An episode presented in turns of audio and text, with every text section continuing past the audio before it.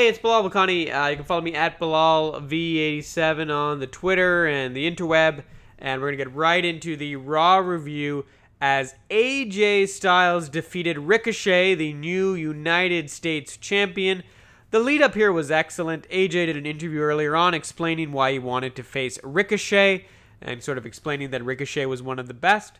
And this would be his first match back from injury. But during this interview, he did see the Good Brothers partying up with No Way Jose and sort of got in their face and told them to fo- focus on their match with the War Raiders, which of course they lost.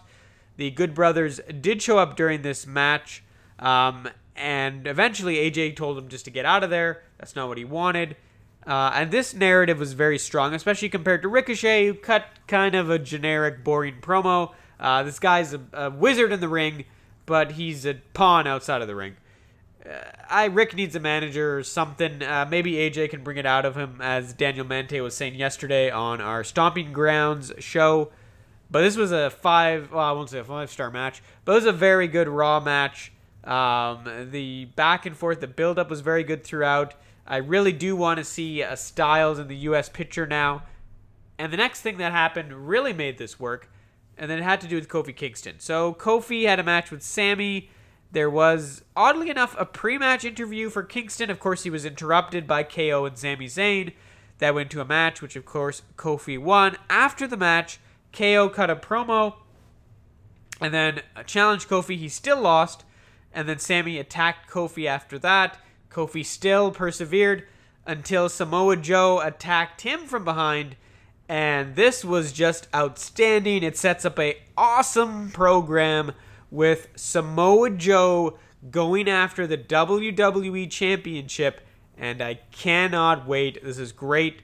Uh, if you're wondering what the rest of the New Day was up to, I'll, I'll put it in here, give it a little pump up. As the two tag team champions, the Planet's champions, Daniel Bryan and Eric Rowan, teamed up with the Revival to take on the New Day and the Usos. Now, obviously, the New Day and the Usos have a lot of mutual respect, so they didn't have much of a problem teaming but it was actually the Revival and the Planets champions that didn't get along. There was a bit of a bump and a push, and next thing you knew, the Revival cost the Planets champions their spot. This was an elimination tag, so it quickly came down to the Usos and the Revival, but that backfired as the Usos got the win, and this really positions them well to be in the Raw tag team title picture. I'm sort of surprised it's not the uh, Viking Raiders, but obviously they crushed the Good Brothers, and it'd be two heels, so we're not going to do that yet. Um, I wish I put this earlier, but this was really good. Miz TV with R-Truth and Carmella. Drake Maverick interrupted and explained that his wedding was ruined and that he needed to get his true love back, not his bride, but the 24 7 championship. And this led to a match because during the interview, the 24 7 rules were not in effect, so R-Truth could not be pinned. And Drake Maverick agreed to a match with R-Truth where nobody could interfere. Uh, R-Truth won this pretty easily. But later in the night, R-Truth, as he continued to like he ran away from the Goobers uh, after the match, but somehow made his way back just as Mojo Rawley was about to face Heath Slater in a match that really looked like it didn't belong on Raw. By which I mean Slater and possibly Mojo. Uh, Truth got in there. Slater won the title briefly. Truth won it back. Cedric Alexander won it. EC3 won it. And then with the help of Carmella, Truth got it back for now the ninth time. And that was that. Pretty fun stuff. Uh, I love Drake Maverick. He was very uh, despondent after he actually was interviewed after the loss, before the ninth title change for R-Truth. and he was uh, looked like he was crying. So some very good character work here by Drake Maverick, and this whole stuff is good. I love all of this 24/7 title stuff. It's all been great. Um, I was less enthusiastic about how Raw started, which is why I haven't gotten to it till the back half here. Seth Rollins came out, of course, and he was interrupted by Becky Lynch. I'm surprised they didn't just come out together, but the interruption was an attempt at a surprise. Kind of ha- was a little surprising, but we knew Becky would come out eventually. And of course, they were interrupted by Lacey and Corbin, who tried to attack the couple. They didn't quite get it.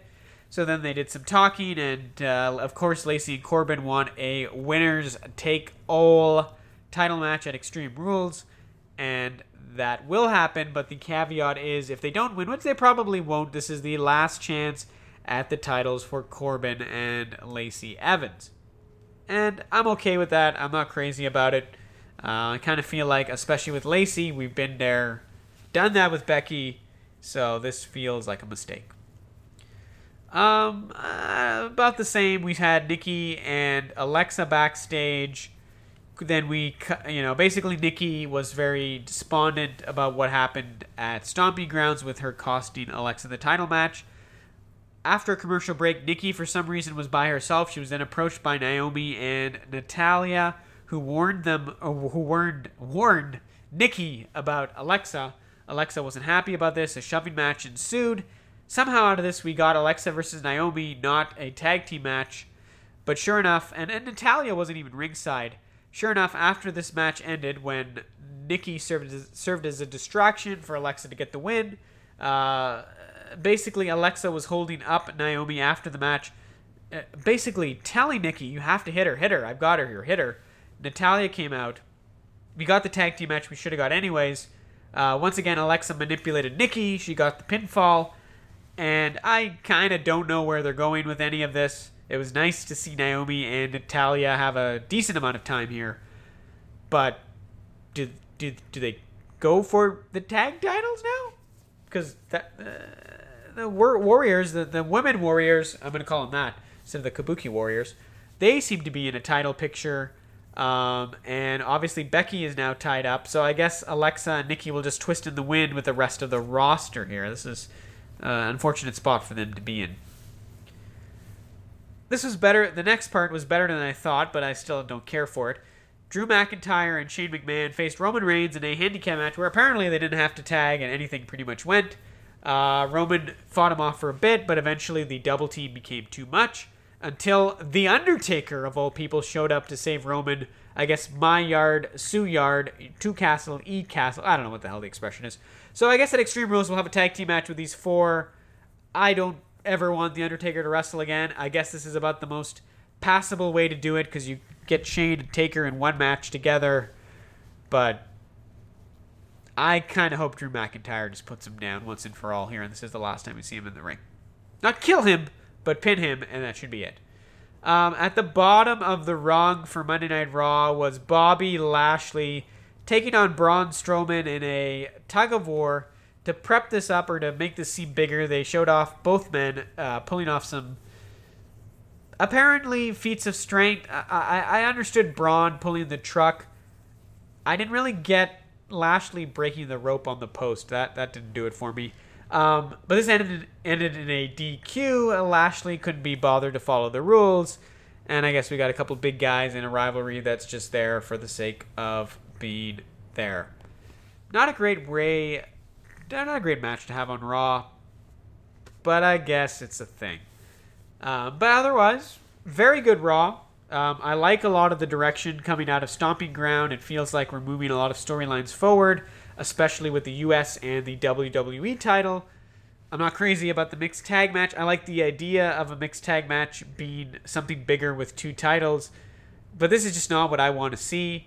You know, if you had told me that Charlotte was going to win the SmackDown women's title and then Andrade was going to become Intercontinental Champion and they were going to pull a switch and have them go up against uh, Zelina Vega and Aleister Black, that would be an infinitely better version of this rivalry because Corbin and Lacey Evans just feel kind of thrown together.